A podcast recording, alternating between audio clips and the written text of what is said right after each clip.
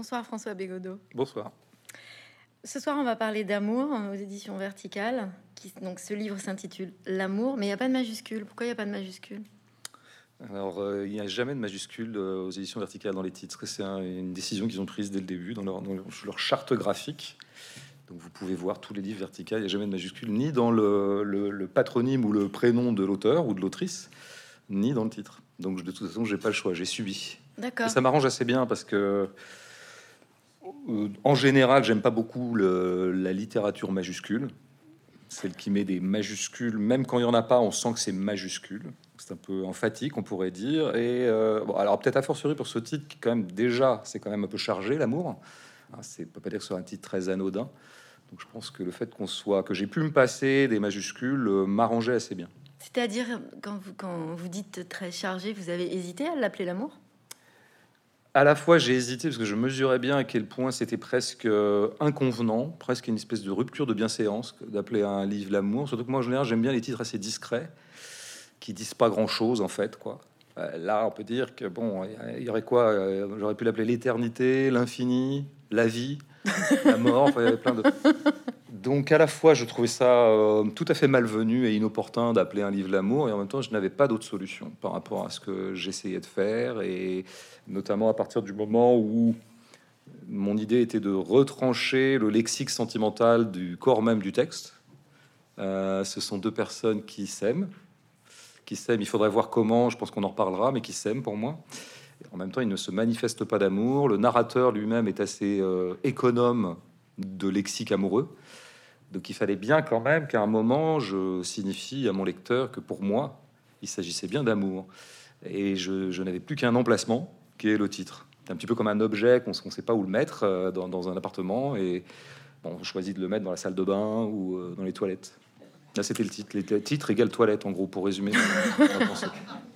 Ok, ça part bien.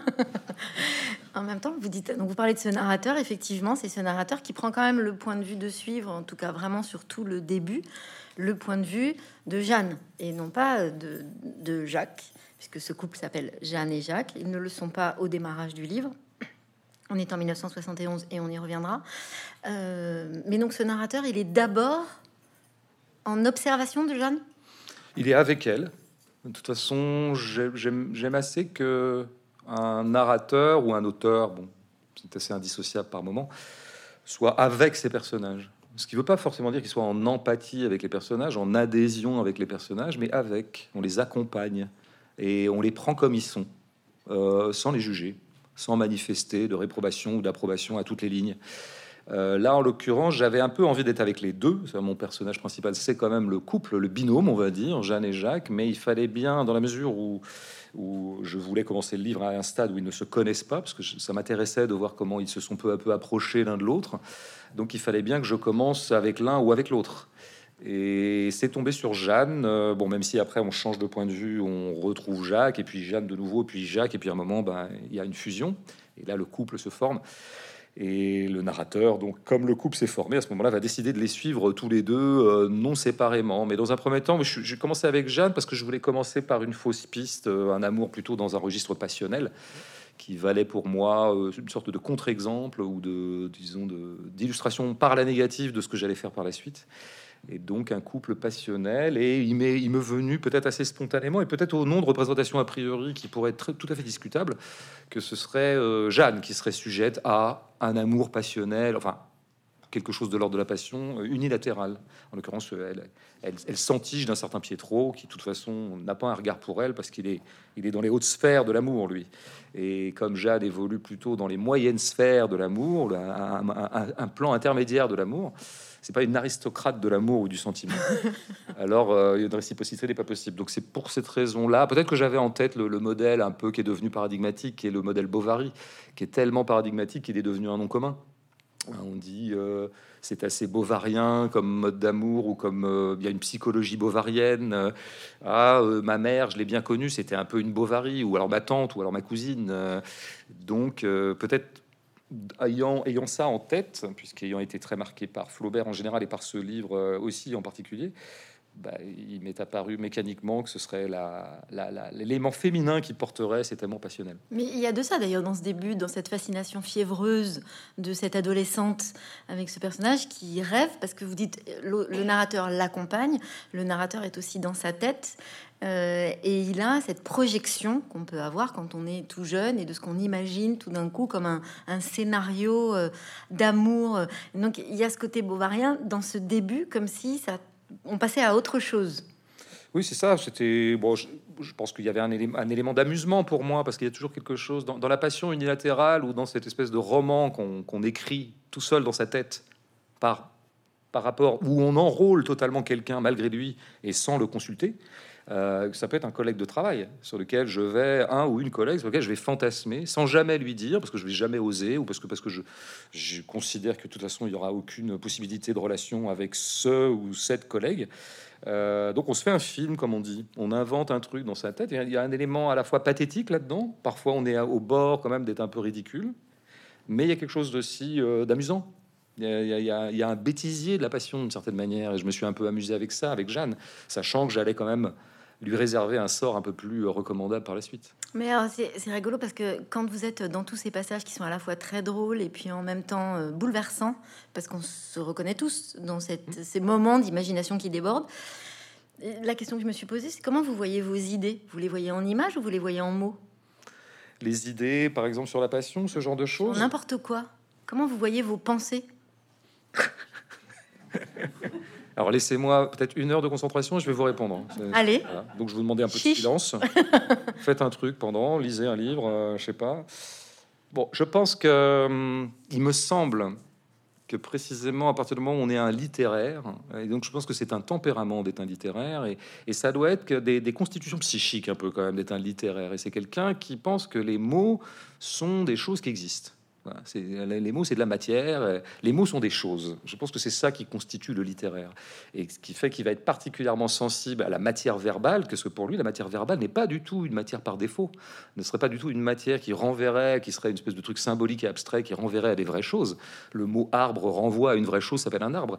Non, le mot arbre a une consistance. Pour, euh, j'appelle ça un littéraire, c'est-à-dire quelqu'un qui pourrait s'enticher de littérature à 12, 13, 14, 15 ans, et qui éventuellement, par extension, et par extrapolation de sa passion euh, précoce, va devenir lui-même écrivain ou écrivaine. Euh, donc moi, je, réfléchis, oui, par mots, mais parce que les mots sont pour moi sont immédiatement les choses. Alors c'est vrai que peut-être pour dire les choses plus précisément, quand je, produis des, œuvres fictionnelles, comme c'est le cas de L'amour, euh, où les personnages donc n'ont pas de référent a priori, euh, même si évidemment on se sert toujours de plein de choses, on se sert de plein de gens qu'on a rencontrés, il est vrai que je ne pourrais pas dire exactement que je visualise mes personnages. C'est pas vrai. Par exemple, je serais incapable de vous dire quelle tête a Jeanne. Hmm. J'ai pas une tête de Jeanne ou de Jacques euh, dans, dans mon cerveau quand j'écris. Parce que d'une part, je crois que j'en ai pas besoin. Moi, ce qui m'intéresse plutôt, c'est d'avoir des rapports au monde. Pour moi, un personnage, quelqu'un qui porte un rapport au monde, qui lui-même est un peu, ou elle-même est un peu située dans l'espace de telle ou telle manière. C'est plutôt une, force de vie pour moi, un personnage. Et ça n'a pas grand-chose à voir avec la forme de son nez, ou la couleur de ses yeux, ou euh, le caractère pointu ou pas pointu de ses oreilles. Je trouve toujours un peu ces descriptions de visage, par exemple, un peu vaines dans les romans. Il y en a qui font ça très très bien. Ah Il y a des auteurs qui sont très très forts pour ça.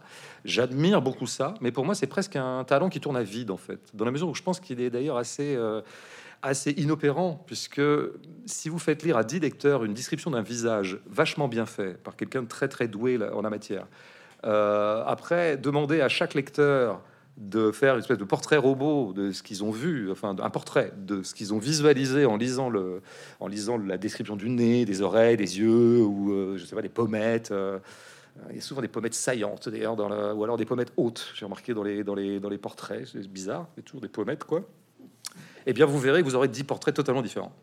Et donc, en fait, ces, descriptions, je ne suis pas sûr qu'elles nous aident véritablement à prendre la réelle mesure des personnages qu'on a, auxquels on a affaire. Moi, je passe par des petites choses qui sont d'un autre ordre, euh, qui seraient, je sais pas, des manies, des manies langagières, des, des petites façons de se tenir dans la vie. Contrairement aussi au contexte, puisque euh, là, pour le coup, dans ce livre, c'est l'ambiance qu'on a avec nous. C'est les détails, chaque petit détail qui nous, qui nous pose d'abord aussi dans le temps, puisqu'on on, démarre en 1971, et puis on va les suivre toute une vie.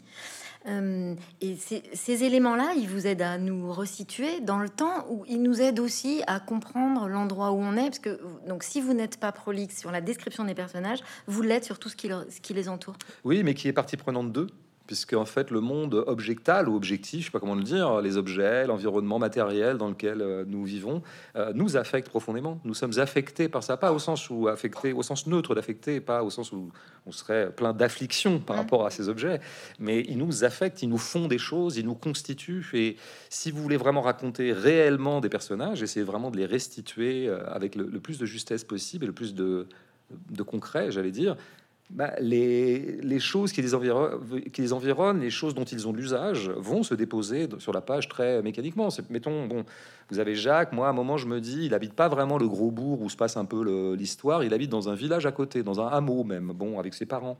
Euh, très bien. Euh, bon, Jacques, il a euh, à ce moment-là quelque chose comme 20 ou 21 ans au début de l'histoire. Et bah, il aime bien rejoindre ses copains dans le bourg, quoi, pour un peu se bourrer la gueule ou faire des trucs comme ça, ou un moment pour rejoindre Jeanne d'ailleurs. Bon, mais il se trouve qu'il n'a pas le permis. Alors voilà, tiens, un trait intéressant, c'est un type qui arrive, pas à passer le permis. pourtant, Dieu sait s'il a envie de passer le permis, parce qu'en plus que par ailleurs, on sait que dans, dans le monde rural, le fait d'avoir le permis est tout à fait crucial quand on, quand on entre dans la vie, sinon on est un peu foutu. Bah donc il a quoi d'autre? Eh ben, il a une mobilette. Et tiens, apparaît la mobilette. Mais elle apparaît pas parce que moi j'ai décidé qu'il y aurait une mobilette, mais parce que mécaniquement, bah, il faut bien qu'il efface ces 7 ou 8 bornes qui le séparent de ce bourg. Et donc, ça donne Jacques, à mobilette. Ça, tout de suite, ça crée un personnage, quoi. Euh, à un moment, il pousse la mobilette comme ça, parce qu'il marche à côté de Jeanne et il la pousse. Bon, c'est des, scènes qu'on a vues, ça. Moi, j'ai beaucoup fait ça avec mon vélo quand j'étais euh, adolescent et que je, draguais au vélo, moi. Et euh, voilà, donc on aborde une fille, plus ou moins maladroitement, je dirais même plutôt plus que moins. Et ben, elle marche et nous, on l'accompagne en poussant le vélo. Ou alors, on est sur le vélo, mais on, avance comme ça avec les pieds sur le sol. Et ça, c'est des gestes. Et tout de suite, ça caractérise une situation. Et ça, ça, je pense que ça, ça fait exister un personnage. Mais tous ces gestes-là, ils nous amènent sur, euh, sur cette ambiance d'une forme de tendresse. C'est-à-dire que vous dites, il n'y a pas de vocabulaire d'amour, certes, mais il y a beaucoup d'autres mots qui sont très forts. Il y a le mot partage, par exemple, qui revient plusieurs fois. Parce qu'au fond, ce livre, vous dites que c'est une histoire d'amour entre Jeanne et Jacques, mais c'est une histoire d'amour tout court, parce que ce dont on se rend compte en lisant votre livre, c'est que c'est de l'amour partagé. En fait, euh, on a l'impression que ce que vous nous décrivez, c'est un principe d'amour, c'est-à-dire que de toute façon, tout ce qui se fait dans ce livre est fait par rapport à l'autre. Donc c'est un, un, principe bien plus large que seulement une histoire d'amour d'un couple. Non, c'est vrai. Bah, le, le, mot partage, d'ailleurs, je pense apparaît dans le livre de façon un peu euh, concrète, quoi. C'est-à-dire que je vais pas faire de gros énoncés un peu théorico, euh, sentimentaux, du genre euh, entre de, Jacques à Jeanne, il n'y avait que partage. Je ne dirais pas ce genre de choses, mais il partage des choses concrètes. Déjà, il partage des jours. Il partage un lit. Il partage une maison, un appartement d'abord, puis une maison. Il partage un enfant. Euh, c'est quand même ça un couple durable, et, ou même des couples moins durables d'ailleurs, c'est qu'on se met à mettre en commun un certain nombre de choses. On, mange ensemble, on va faire des courses ensemble, euh, on se projette ensemble, on décide d'où on va passer le week-end ensemble. On peut avoir aussi une vie autonome, mais il y a quand même beaucoup de choses qu'on met en commun. Donc je pense que c'est quand même ça qui caractérise euh, les couples qui durent. pour le meilleur et pour le pire, comme dit la formule bien connue, c'est une belle formule d'ailleurs, je trouve, très très belle formule qu'on n'entend plus parce qu'elle est devenue mécanique. Euh, mais elle est très belle, très très belle. Euh, ils, vont, avancer dans la vie pour le meilleur et pour le pire, avec, avec ce que la vie comporte de dégueulasse et ce qu'elle comporte de beau, quoi. Qu'elle réserve à chacun un lot de décès, de maladies, de, et puis un lot de petits bonheurs, des choses comme ça. Donc oui, je pense que le partage, c'est ça. Mais si on le prend encore une fois de façon très concrète, quoi. Moi, ça a été un petit peu ma, ma politique d'écriture euh, dans ce livre, quoi. C'était toujours de me tenir au stade concret avec le pari que des lecteurs ou des lectrices euh, aussi avisés que vous euh, bah, sentiraient que l'amour est dans tout ça. l'amour, il est dans les objets, il est dans les choses, il est dans les gestes. Il n'est pas forcément décrété, mais il est partout. Et il est aussi avec la famille qui les entoure, les copains, enfin tout le monde a sa place. Et on se rend bien compte que cet amour dure aussi parce que finalement c'est un environnement, c'est presque un huis clos d'une série de personnages qui sont tous ensemble. Et cet amour, finalement, ils fonctionnent aussi bien entre deux qu'avec leurs parents, qu'avec leurs copains. C'est-à-dire que les gestes sont les mêmes.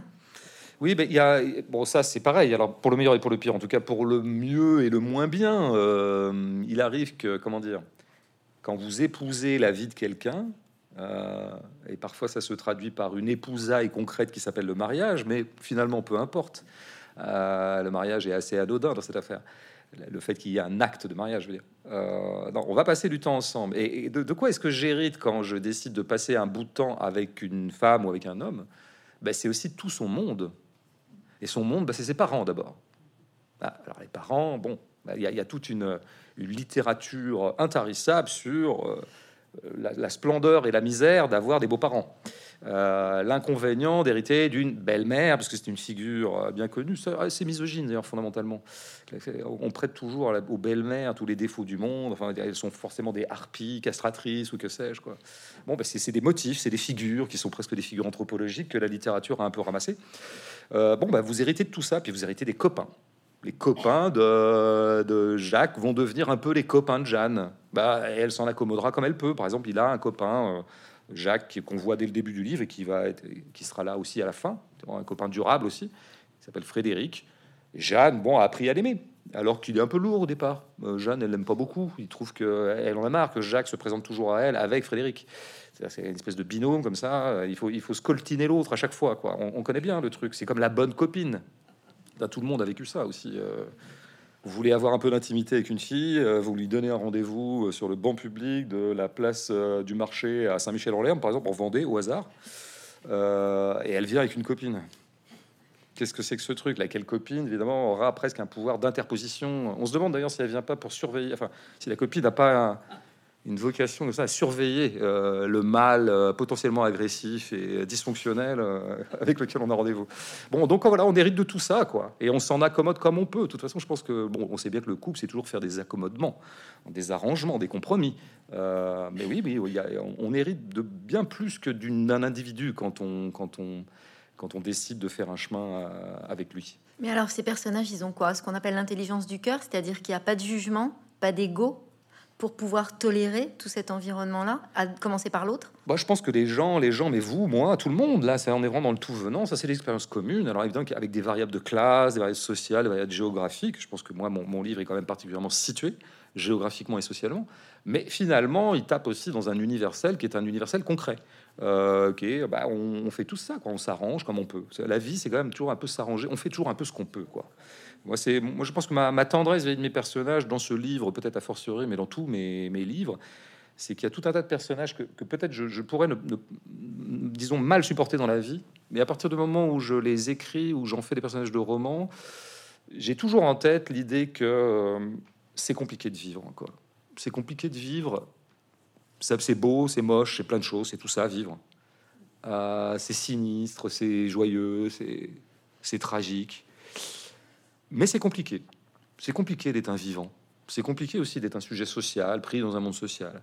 Et donc là-dessus, moi, j'ai plutôt de la, une grande euh, compassion, une grande amitié pour le genre humain de ce point de vue-là. J'ai pas toujours de l'amitié pour tous les membres du genre humain, hein, je, vous rassure. Mais pris comme ça, je, prends toujours les, personnages par où euh, c'est compliqué pour eux, quoi quoi qu'il arrive, quoi, quelques, quelques défauts qu'on leur trouve ou quelques, quelques vices qu'ils peuvent colporter. Mais alors, donc ces personnages, euh, finalement, ils n'ont pas d'état d'âme?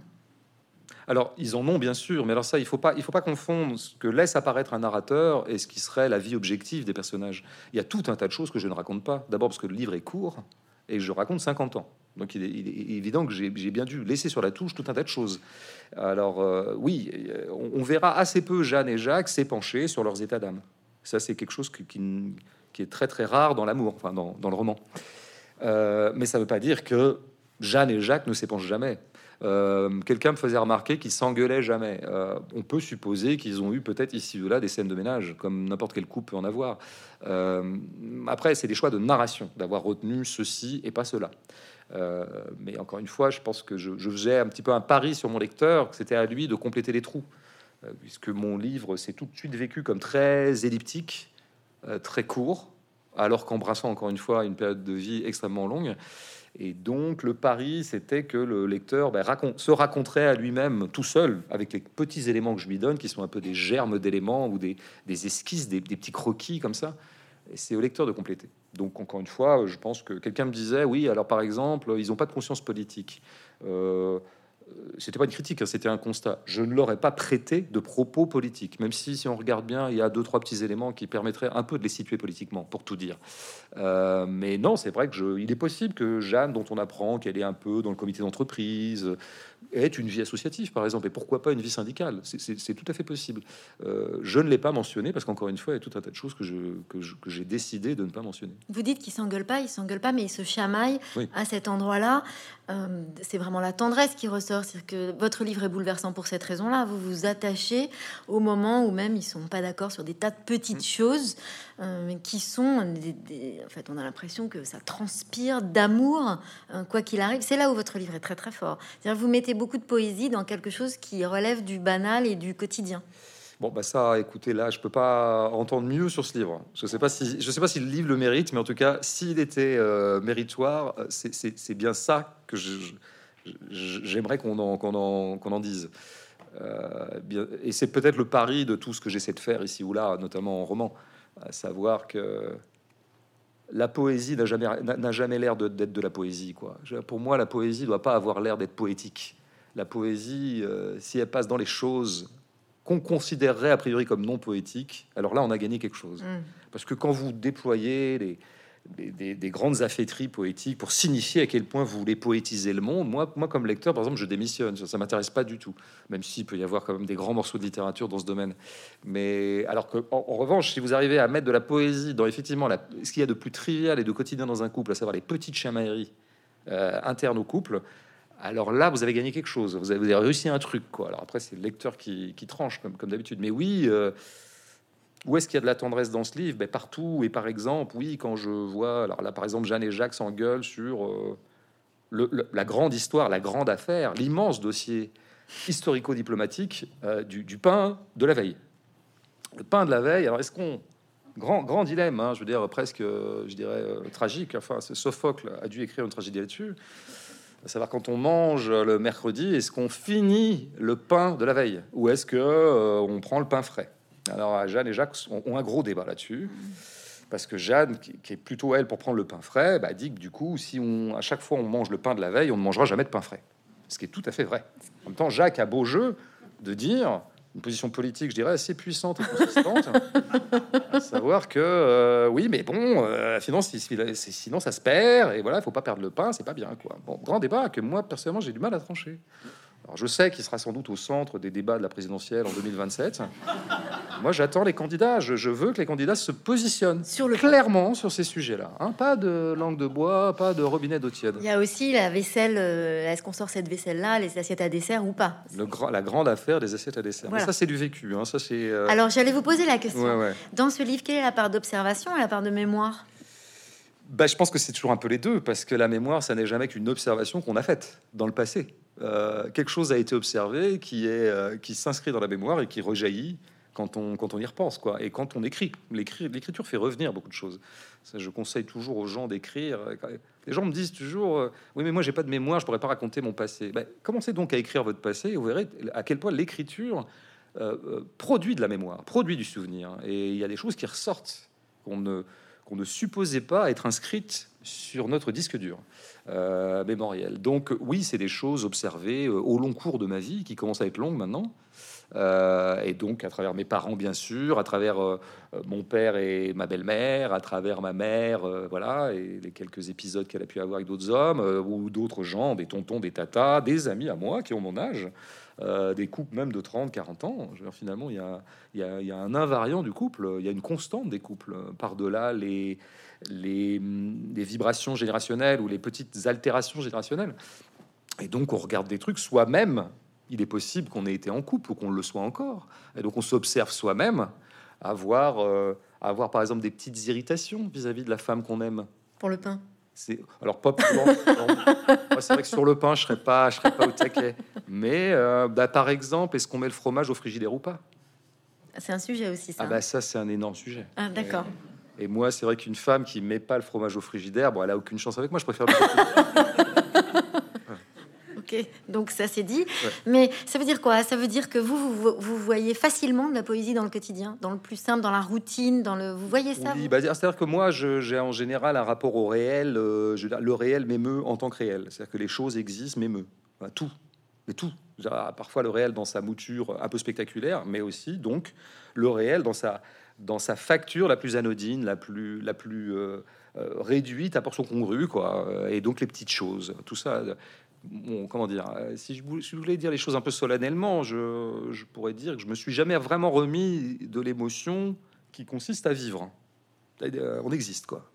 C'est pas rien quand on y pense. Euh, ça m'a toujours paru très étrange d'exister. Et donc l'existence même m'étonne, euh, je, ne m'en remets pas en quelque sorte.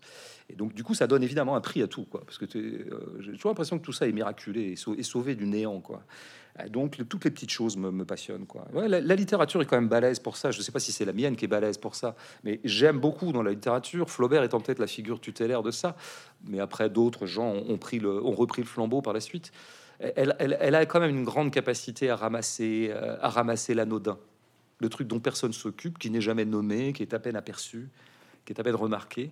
Mais la littérature, qui peut par ailleurs parler de grands récits, de très grandes choses très importantes, comme des guerres, des choses comme ça, et, ça fait aussi partie de, disons, de son domaine de compétences, euh, elle, a quand même le chic pour, restituer des petits détails, quoi, des petites choses qui, vraiment n'ont aucun sens, en fait, n'ont aucune signification de soi, dont il n'y a pas grand-chose à tirer comme discours, si ce n'est que ces choses existent, quoi.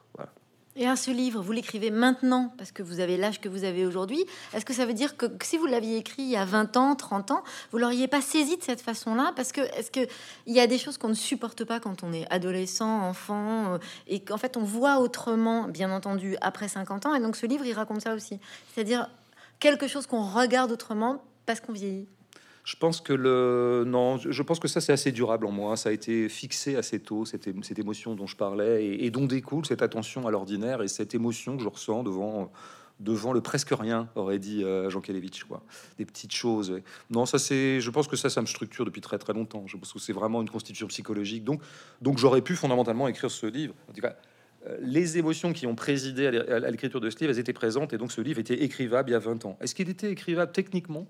Ça, c'est autre chose parce que je pense que quand on écrit, euh, comment dire, il y a des choses qu'on ne sait pas faire et puis qu'on apprend à faire, comme un artisan apprend un peu son métier. Et je suis pas sûr que la petite ingénierie euh, mmh. d'écriture que nécessitait ce bouquin, à savoir raconter 50 ans en peu de pages, est-ce que j'en aurais été capable il y a 20 ans? Je suis pas, je suis pas si sûr en fait. Je, je pense pas que j'en aurais eu la, peut-être, peut-être pas la patience et peut-être pas exactement le, la méticulosité. Je pense que, je sais pas, ça, se discute. En tout cas, c'est aussi un vieux projet ce livre, donc euh, comme quoi. C'est-à-dire? Ça fait, ça fait une bonne dizaine d'années que je pense à faire un truc comme ça. Alors, ça s'appelait pas du tout Jeanne et Jacques, ni l'amour, ni, mais quelque chose qui rendrait compte du temps en tant que tel, quoi. Du temps qui passe en tant que temps qui passe. Euh, donc passer vraiment et, restituer, enfin essayer de faire euh, honneur à ces couples qui sont quand même assez peu, euh, qui passent un petit peu en dehors des radars de la littérature en général. On le sait bien. Enfin, non pas parce que c'est des prolos, ça, je pense que ça c'est secondaire dans l'histoire, mais c'est que bon, bah, les, couples qui durent et qui donc en tant que tels n'ont pas vraiment d'histoire. voilà, les couples sans histoire ne, peuvent pas entrer en littérature. C'est un petit peu le, le postulat implicite euh, de, qui, qui, a cours dans la sphère du roman. Bon, ben, moi, ça faisait longtemps que je me disais, mais non, mais en fait, c'est marrant, quoi. Il y, a, quand même tellement de gens qui vivent comme ça euh, qu'à un moment, ça serait intéressant de les raconter. Euh, voilà, cette, ambition-là, en tout cas, ce questionnement-là et cette perplexité que j'avais devant, les, devant la façon dont était saisi l'amour en général dans la littérature, elle date d'il y a ouais, 10-15 ans. Et pourquoi? Parce que aussi vous avez une fascination, en tout cas une interrogation sur ce, cette pérennité? Non, j'ai pas d'interrogation parce que j'ai des observations, quoi. Il y a tout un tas de choses, des fois, j'entends des gens se questionner sur plein de trucs. Ah, est-ce que l'amour peut être durable ou pas? Mais je veux dire, euh, le réel tranche. Il y a des gens, il y a des gens qui passent 50 ans ensemble, qui se connaissent à 25 ans et qui vont jusqu'à la mort de l'un euh, ou de l'autre, euh, voilà, jusqu'à ce que jusqu'à ce que la mort les sépare, selon l'expression aussi consacrée. Ça existe et ça existe encore. Peut-être que ça existe un peu moins pour tout un tas de raisons sociologiques assez faciles à identifier. Mais ça existe. Et quand c'est pas 50, c'est 30. Mais au finalement, on, on, est dans les mêmes eaux euh, qualitatives. Et donc voilà, moi je, n'ai pas de conception de l'amour. En tout cas, si j'en ai une, c'est pas avec celle-là que j'ai écrit mon livre. Moi, je, ça existe, c'est peu raconté. Tiens, bah, je vais essayer de le raconter. C'est pas, pas beaucoup plus compliqué que ça en fait. Est-ce que ça reste quand même un, une espèce de graal euh, après lequel euh, tout le monde court? Je sais pas, faudrait demander aux gens, on va peut-être faire un petit sondage dans cette salle. Est-ce que, l'amour durable est un Graal? Bon, moi, ce que je crois, ce qui me frappe quand même souvent, c'est par-delà toutes les mutations sociales, sociétales, anthropologiques que nous connaissons, euh, à, quel point la, structure du couple est, est, elle, toujours centrale dans la vie sentimentale des gens. C'est-à-dire que je pense que il me semble que pas mal d'individus, une grande majorité d'individus quand même, ont un rapport avec la chose de l'amour. Enfin, ils pensent. Ils pensent comme quelque chose qu'ils aimeraient vivre, quelque chose qui les inquiète. Euh, vais-je trouver une âme sœur ou vais-je trouver tout simplement quelqu'un avec qui avoir une histoire d'amour? Ça, il me semble que c'est quand même une interrogation et une angoisse, une anxiété très répandue. Peut-être parce que c'est aussi une injonction sociale à le faire. Hein. Peut-être que ce phénomène-là est, particulièrement conditionné. Peut-être que c'est pas la nature humaine qui veut ça, mais mm. que nos sociétés se sont organisées de telle sorte que quelqu'un qui n'aurait pas d'amour dans sa vie paraîtrait presque bizarre. D'ailleurs, ceux qui n'ont pas d'amour dans leur vie, en général, ne la ramènent pas là-dessus. Ils ont presque honte. Et ça, ça serait un sujet intéressant d'ailleurs. J'ai pas, pas dit mon dernier mot sur ce sujet. Et oui, oui. Et puis des gens qui vivent seuls et qui finalement s'en trouvent pas plus mal, mais qui ont presque honte de le dire parce que bon. Bah, donc, en gros, ce qui, ce qui, ce qui est très frappant, c'est vraiment le fait que la, la structure couple est encore extrêmement prévalente. Et je ne suis ni pour ni contre. Je, constate que. Mm. Et il faut, il faut savoir le constater, quoi, parce que c'est quand même quelque chose. On dit toujours que la société évolue, change à vitesse grand V, euh, que vraiment c'est plus comme avant maintenant. Les gens ont complètement changé le rapport au sexe, au sentiment, à l'amour. Bah, pas tant que ça, finalement. Au bout du compte, ça, ça, que ça passe par Tinder ou par d'autres trucs, il s'agit toujours bien, au bout du compte, d'arriver à trouver quelqu'un avec qui passer des bons moments et pourquoi pas même développer des sentiments un peu forts. Quoi. Il me semble que ça, ça travaille quand même pas mal de gens. Mais dans votre livre, on a la sensation que ce temps passé ensemble euh, n'est pas forcément de l'amour au sens, euh, bah, justement, comme la littérature l'a traité pendant longtemps, ou continue de le traiter d'ailleurs, mais un compagnonnage, une sorte d'engrenage. Les choses se font, donc finalement, c'est qu'on s'aime. Oui, moi je dirais un peu les deux d'ailleurs. Je dirais euh, les choses se font, ça veut dire qu'on s'aime, mais aussi euh, les choses se font et c'est ça qui produit de l'amour. Moi je pense qu'en fait on peut, on peut extrapoler des heures et, produire une exégèse très pointue sur Jeanne et Jacques sont-ils véritablement amoureux l'un de l'autre au moment où ils, où ils, se mettent à la colle, comme on disait à une époque, et au moment où ils se marient. Je sais pas. Peut-être que non. Peut-être que c'est un petit peu des conditionnements sociaux qui ont fait que. Peut-être qu'ils font avec ce qu'il y a sous la main. Disons les choses trivialement, parce que souvent notre vie amoureuse, bah, on fait bien ce qu'on peut avec notre potentiel physique, avec notre capital social, avec notre capital économique tout court, avec plein de choses, quoi. Hein. Et je veux dire, euh, moi, j'aurais bien fait ma vie avec Angelina Jolie, hein, mais elle n'a pas voulu. Non, c'est moi qui n'ai pas voulu. Voilà, ah. je, je, tenais à le dire. Et pourquoi pas Dieu sait si elle m'a relancé. très, très. Non, mais voilà, on fait. Bon, il y, a ce côté. Bon, on rentre dans le cadre de la possibilité. Déjà, les possibilités sont relativement réduites, hein, pour des raisons géographiques, professionnelles, enfin plein de choses, quoi. Et euh, c'est compliqué, quoi. Et alors après, moi, ce qui me semble, c'est que bah, Jeanne et Jacques, de toute façon, ce dont je suis à peu près sûr, en tout cas, la certitude qui m'animait pour écrire ce livre, c'est que de l'amour est produit par le temps même. Voilà. Peut-être que peut-être que c'est pas d'une il n'y a, pas, a pas un déchaînement amoureux de, comme ça au départ, au préalable de leur, de leur histoire dans les prolégomènes, mais euh, le temps lui-même produit de l'amour. Donc il serait finalement à trois, Jeanne, Jacques et le temps? Absolument, c'est les trois personnages. J'aurais pas mieux dit parce que pour moi j'avais presque écrit ça dans mes petites notes euh, préparatoires. Je veux dire, en fait c'est un livre à trois personnages, Jeanne, Jacques et le temps. Et euh, le, temps étant évidemment l'acteur principal. C'est lui le maître, c'est lui l'agent. Et bon d'abord parce qu'il nous précipite vers quand même une fin et une séparation. Mais ça c'est c'est la c'est le sale boulot du temps c'est ça, c'est la zone obscure du temps. Et la zone, je dirais, positive du temps, c'est qu'il produit de l'amour. Il produit de l'amour. Il y a quelque chose. Il produit plein de choses. Il produit de l'amitié aussi. Euh, euh, le temps. Donc le, temps est un opérateur fondamental. Il est le grand maître de tout. Et c'est un maître bah, à l'image de la vie, à la fois dégueulasse et bienveillant. Et alors du coup, pourquoi 90 pages seulement? Parce que le temps passe vite? Non, parce que j'étais fatigué au bout de au bout de 83 déjà, je commençais à, souffrir. Je suis allé plus que 7. Euh, non, mais ce, livre, c'est toujours vécu dans mon esprit. Parfois, on a des projections mentales sur un livre. Hein. On, le, voit, on le dessine vaguement. C'est un, schéma très flou. Et celui-ci, il était court, de toute façon, impérieusement. Euh, et je ne savais pas pourquoi. Maintenant, je pourrais m'expliquer à moi-même pourquoi je l'ai toujours vécu comme court. Allez-y. Mais bah parce que je pense que précisément, je, je savais que ce qui m'intéressait, c'était le passage du temps lui-même. Et pour rendre tangible et sensible au lecteur le passage du temps lui-même, il fallait paradoxalement que ce soit sur une unité resserrée. Et d'ailleurs, bon, pas mal de lecteurs euh, ont pu témoigner de ça. Je leur ai dit, euh, oui, on, comment dire, on sent le temps passer. Euh, oui, ça, je voulais que ce soit, une expérience sensible, que ce soit pas des décrets, que ce soit pas des énoncés du genre oh là là, le temps passe, oh là là, mais ça, oh, bah, ça file. Euh, c'est pas, c'est pas ça. Oh, d'ailleurs, c'est des énoncés du bon sens populaire que j'aime plutôt. Mais, euh, mais là, en l'occurrence, moi, je voulais le faire éprouver. Et je pense qu'en fait, ça n'est éprouvable euh, la brièveté de la vie n'est éprouvable que dans un livre court. En tout cas, c'est comme ça que je me l'explique à moi-même. C'est peut-être pas, c'est peut-être pas hyper satisfaisant comme explication, hein, mais on, Dieu sait si je peux rendre compte de pas mal de, mes choix de ce livre, mais on, ne comprend pas toujours totalement ce qu'on a fait quand même. Nous, les, nous les, les gens qui perdent notre temps à écrire des livres. Pour, pour, marquer ce temps qui avance, euh, comme je le disais tout à l'heure, il y a des, des, détails très précis où on, ah, ok, on se rend compte qu'on a changé d'époque, l'arrivée d'un ordinateur, etc. Et puis il y a bien sûr la culture populaire qui ponctue différents moments. Ça veut dire quoi? Ça, c'est des, c'est le récit d'une d'une génération qui a disparu aussi. C'est un, en fait, on est entre deux mondes. On passe d'un monde avant où il n'y avait pas les téléphones portables, où on poussait les mobilettes parce qu'on attendait devant euh, la buvette du stade de foot, parce qu'on pouvait pas se donner rendez-vous par SMS. Donc, ce livre raconte aussi. Je sens le vécu, le coup de la buvette. Moi aussi, de la buvette du stade de foot. J'ai fait ça, le fameux rendez-vous à la buvette du stade de foot. Souvenez-vous, François. Oui, mais c'était nous deux en fait. Oui, pardon. bon, c'est troublant quoi, en fait, oui. Bah, évidemment.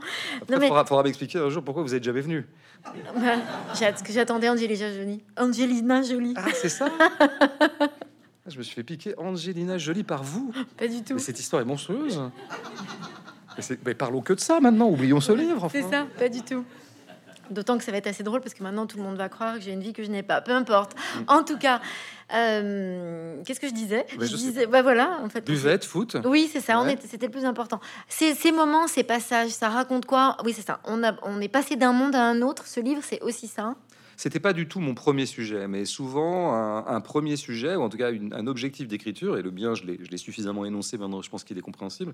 Euh, finalement, en l'écrivant et en essayant de le réaliser, d'en faire un texte, quoi, pour de vrai, et eh ben là arrivent des, seconds sujets, quoi, des, comme on dit, des seconds couteaux ou des sous-intrigues qui n'étaient pas prémédités. Et effectivement, je me suis rendu compte assez vite dans l'écriture que si je voulais faire passer 50 ans, euh, bah, qu'on allait, on allait voir du pays, quoi. On allait voir euh, passer une époque, surtout qu'en l'occurrence, c'est quand même passé de 71 à 2021, en gros, quoi.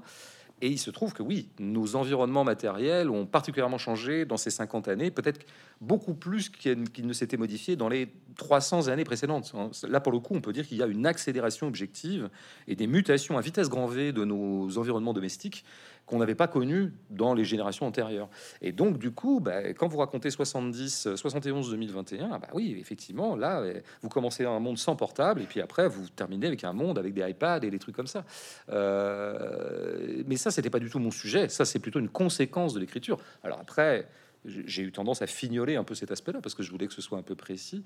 Autre chose serait de parler de la culture populaire. Ça, c'est effectivement mes, mes, personnages sont issus des classes populaires, de, des classes inférieures, on va dire, euh, plutôt rurales.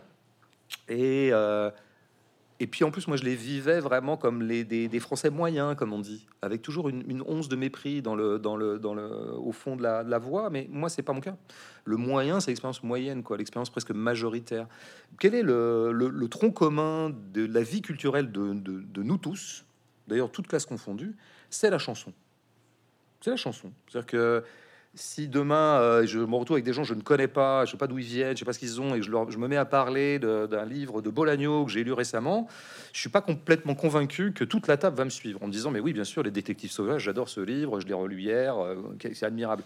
En revanche, si je commence à parler de chansons, de chansons euh, populaires, de chansons, de la variété, quoi, de la chanson, quelle qu'elle soit d'ailleurs de 1970 ou de 1980 ou même des années 2000. Ça, ça dépend un peu des générations. Enfin, globalement, il y a encore des chansons qui nous qu'on connaît tous un peu.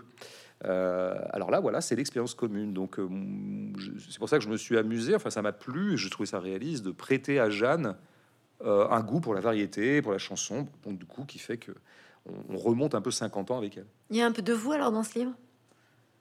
Bah, je pense qu'il y a toujours un peu de, l'auteur dans tous les livres. Je pense que l'auteur, il est, il est partout dans son œuvre. Il est.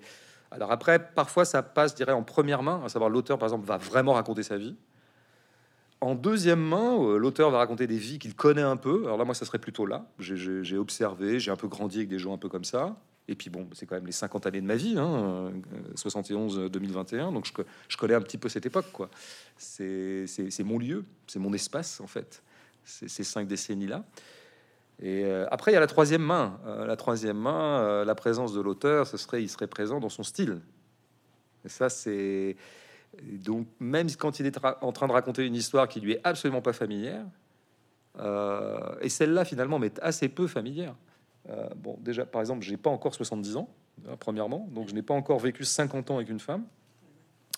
Euh, et puis il y a plein de choses. Euh, je connais cette région, mais je n'y ai pas vécu. En tout cas, pas cette région stricto sensu. Moi, j'ai vécu un peu plus au sud, en Vendée, euh, etc., etc. Je pourrais faire plein, plein, plein d'écarts, quoi. Enfin, enregistrer tous les écarts qu'il y a entre mes personnages et moi. Mais alors voilà, la, présence de l'auteur, je pense que c'est d'abord dans sa patte, quoi. C'est dans sa façon de faire des phrases qu'on aime ou qu'on n'aime pas, d'ailleurs, qu'on peut tout à fait détester. Mais quand on dit le style, c'est l'homme, bah, c'est pas faux. C'est une expression un peu connue, mais je pense que l'auteur n'est jamais autant présent que dans une certaine façon de tourner les phrases. Mais dans celui-ci, il y a beaucoup de douceur. Oui, ben c'est moi. Si vous étiez venu à la buvette, à quel point, réellement, je ne suis que douceur. c'est pas, c'est, mais là sur celui-ci, est-ce que vous vous aviez envie de d'écrire quelque chose de plus tendre et de plus doux par rapport à certains de vos derniers écrits qui étaient plus engagés? Mais est-ce que là finalement votre livre il est tout autant engagé oui, alors après pas engagé, tout est engagé ou rien ne l'est. Puis après il y a quand même des degrés, donc on peut pas non plus plaquer totalement l'engagement sur à peu, à peu près tout. Hein. Je, je, moi je dirais pas stricto sensu que l'amour est un livre engagé, mais bon, bah, votre style vous engage toujours un peu. Alors dans ce sens-là, oui, il sera engagé. Mais après, je pense que la comparaison, elle est plutôt entre les essais et les romans. Mmh. Euh, voilà, c'est de ça qu'il faudrait parler. Euh, les essais, moi j'ai fait des essais, notamment récemment, un peu politiques, et la, la politique, c'est précisément le lieu du dissensus. Il n'y a de politique qu'à partir du moment où les gens sont pas d'accord. Si les gens sont tous d'accord, si on est dans le consensus républicain, eh bien, il n'y a pas de politique. Tous les gens qui parlent donc de République, il faudrait que nous, nous convenions tous autour, nous communions tous autour des valeurs de la République, ces gens-là sont en train d'abolir la politique. Et donc, à partir du moment où moi je mets les pieds dans la politique, chose qui m'intéresse, ben forcément ça donne, ça produit des livres un peu plus conflictuels, un peu plus dissensuels, parce que par nature, euh, la politique est euh, conflictuelle et dissensuelle. La politique, c'est simple. Hein, c'est vous, vous, aspirez. Moi, je, moi, je n'aspire qu'à vivre tranquillement et à ce que les gens vivent tranquillement. Le problème, c'est qu'il y a tout un tas de forces qui s'activent dans une société pour vous faire chier, pour vous empêcher d'être tranquille. Et là, la politique naît. La politique naît quand des gens qu'on vient faire chier disent Nous, on aurait envie d'être tranquille, on aurait envie d'avoir notre vie à nous, de la construire comme bon nous semble et au rythme qui nous semble le plus opportun. Par exemple, on n'a pas envie de travailler autant que nous sommes enjoints à travailler, par exemple. Il y a tout un tas de choses qu'on subit comme ça. Et ces gens-là, bah, si jamais ils ont en tête de se défendre, bah, ça produit de la politique. Et donc la politique est par nature euh, le heurt et la friction. Quand je me mets en position politique, ça va plutôt mettre, en, ça va donner des textes plus euh, âpres. Même si, bon, je suis pas sûr que Boniment, dont on avait parlé ici, était, c'était, euh, oui, c'était une espèce de carte du monde libéral dans lequel nous évoluons, mais il y avait des effets d'humour, et je suis pas sûr que le livre était si violent que ça, mais voilà. Donc après, la position roman, pour moi, c'est autre chose. La position roman, je pense qu'elle est plus dans... Elle serait presque un fra politique. Ce serait, ça serait plus... Euh, moi, je, je, fais de la politique pour protéger la vie. Là, je, décris la vie la vie elle-même, quoi. Euh, et donc, on est sur le plan de Jeanne et Jacques, qui par ailleurs, voilà, sont pas des, des créatures extrêmement dissensuelles.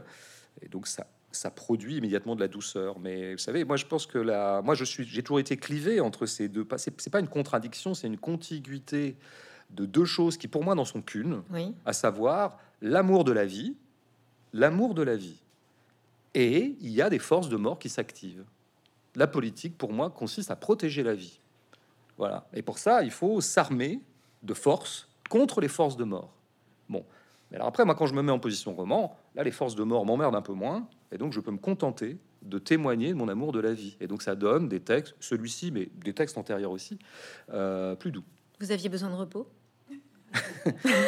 Non, non, non, mais encore une fois, pour moi, c'est pas une question de phase. Il n'y a pas la phase politique puis la phase repos. Il y a ces deux choses qui avancent toujours. Euh, d'ailleurs, j'ai écrit ce livre en alternance avec un essai, et c'est pas un problème pour moi.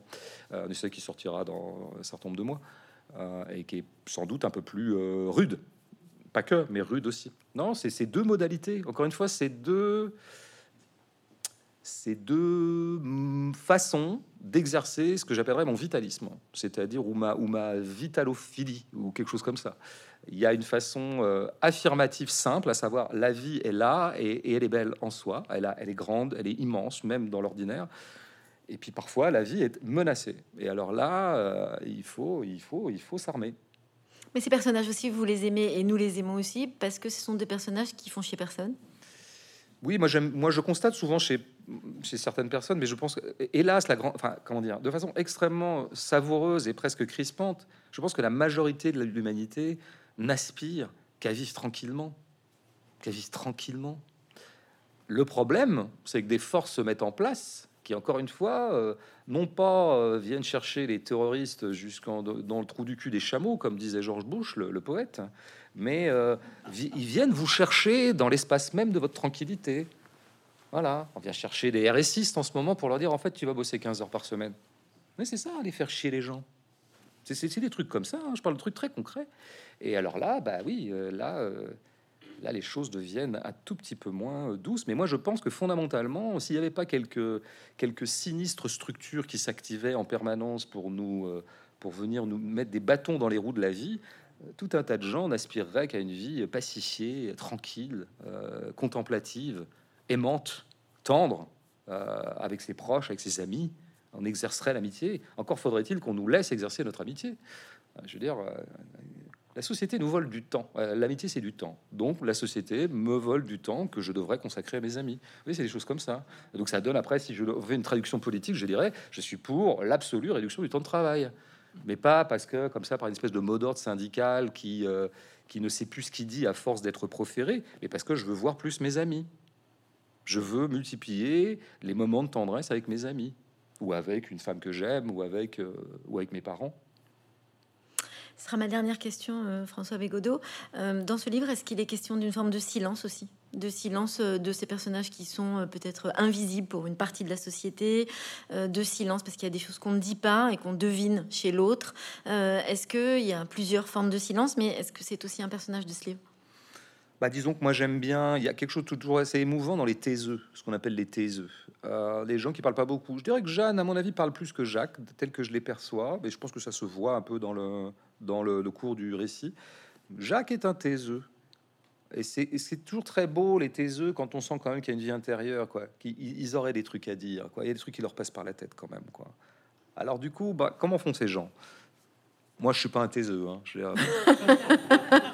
ne comprends pas ce rire. Hein. Je trouve ce rire malveillant. Voilà, je vous le dis, je trouve ce rire malveillant. Euh... Je suis pas un taiseux, mais je peux être un pudique quand même. Un pudique et non pas impudique. Alors, qu'est-ce qu'il y a quand on n'est pas très dispendieux en termes sentimentaux Alors, on fait passer les sentiments autrement, pas par les mots forcément. Alors, par exemple, Jeanne vient d'apprendre, Jeanne et Jacques viennent d'apprendre que Jeanne avait peut-être une maladie, peut-être potentiellement très grave. Ils sont évidemment allés à rendez-vous à l'hôpital ensemble. Et puis après, ils prennent la voiture. Et bah, y a, ils sont choqués. Y a, ils sentent bien qu'il y a quelque chose qui est en train de se passer qui est pas super, quoi. Et Jacques, je suis sûr, à ce moment-là, est, submergé par l'émotion. Mais il ne sait pas le dire à Jeanne. Il sait pas dire c'est terrible ce qui t'arrive, mais je vais être là, tu sais, je vais t'accompagner, je, on va s'en sortir. Il sait pas dire ça, Jacques, parce qu'il vit, il vit pas dans une série américaine, quoi. Ah, où les gens se disent des trucs comme ça, des trucs très solennels tout le temps. A une capacité à se dire des trucs solennels qu'on ne voit jamais dans la vie, mais c'est comme ça. Alors qu'est-ce qu'il fait? Bah, Moi, tout ce que je peux noter à ce moment-là, c'est que Jacques qui conduit, à un moment, ne, conduit plus que d'une main parce que l'autre main est sur le genou de Jeanne. Voilà ce que je peux faire, moi. Euh, voilà comment je peux faire exprimer par Jacques l'immense tendresse qu'il a à ce moment-là pour, euh, pour Jeanne et sa façon de lui dire je vais être là. C'est mal barré, mais je vais être là. Merci beaucoup François Bagodo. Donc bah, je vous attends pour euh, ce prochain essai. Rendez-vous à la buvette du stade de foot. 50 ans plus tard. Merci.